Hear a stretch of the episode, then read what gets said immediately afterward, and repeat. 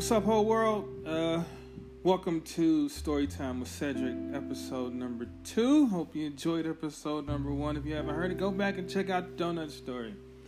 Um, I figured since we just celebrated uh, Veterans Day, I should tell at least one story for now about my time in the military. For those don't know, I was uh, in the military for 10 years. I spent a lot of time in Germany.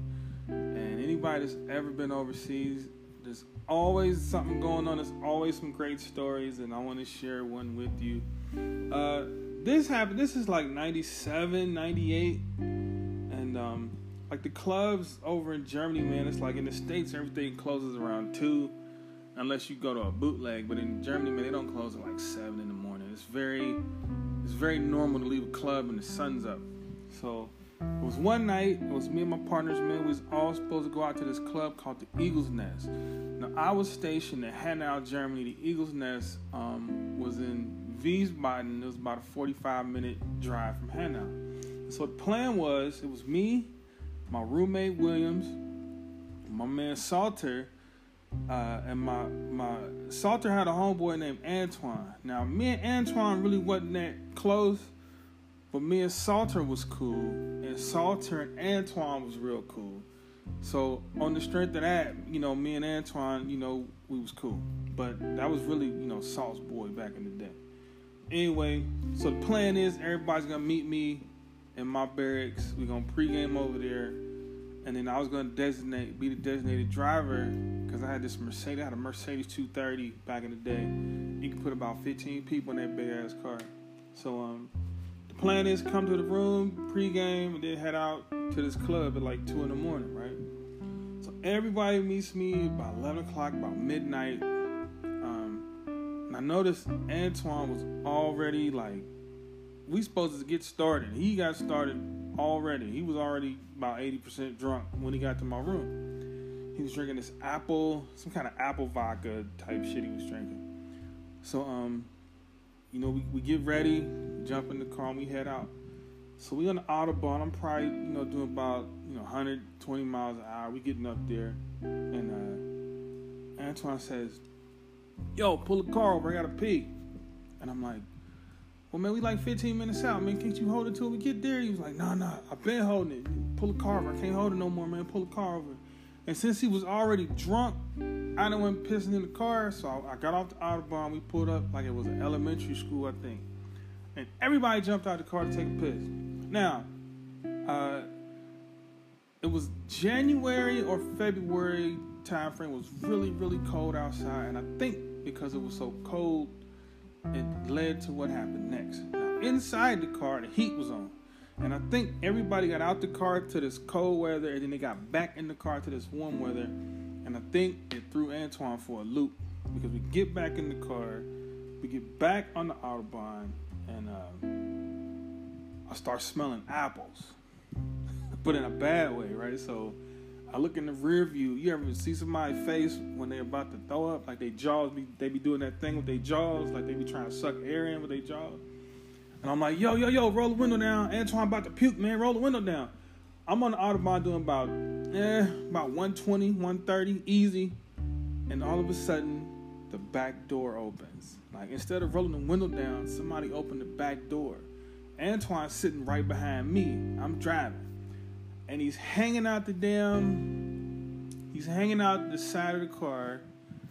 I want to step, I want to like step on the brakes, but I don't want to make the car stop too fast because he's hanging out the damn car door. And so um, I'm like, yo, close the door, close the door, close the door. I'm trying to like ease on the brake to slow the car down without braking too fast.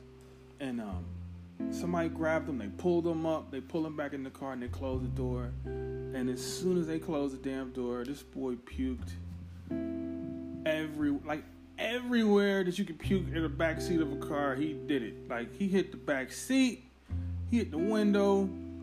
My car was an old Mercedes. I had to you had to roll the window up that little roller. Puked all over that. The little rubber piece where the window go up and down. He puked all in that.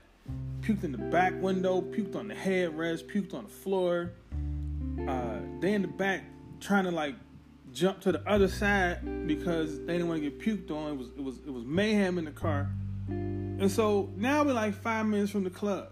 So we get to the club and we park, and it's like, well, damn, what are we, what are we gonna do? Fuck it, let's go in. So at this point, Antoine, is, is he's blacked out right now. He's fucking asleep, and uh, we decided to leave his ass in the back seat, crack the window, and go on in the club. And um, we go in, you know, we send somebody out there, you know, 20 minutes, 30 minutes, check on him, make sure he was still good and then we, we ended up getting there about three in the morning. About seven thirty, we rolling out the club. We get out the club, Antoine is standing there like he's, he's leaning up against the trunk of the car with his arms folded. He's pissed off, and we're like, "What's up?" He's like, "So y'all just gonna just leave me in the car? Just y'all gonna have a good time and then just leave me in the goddamn car?" I'm like, "Dude, you puked all over yourself. Look at you, you got puke stains and shit all over your shirt. Can't go to the club like that." He's fucking pissed off. So we all get back in the car. The car smells like ass. Like just it's just it's just rancid in the car. We got all the windows down. We fucking freezing, but it's cold.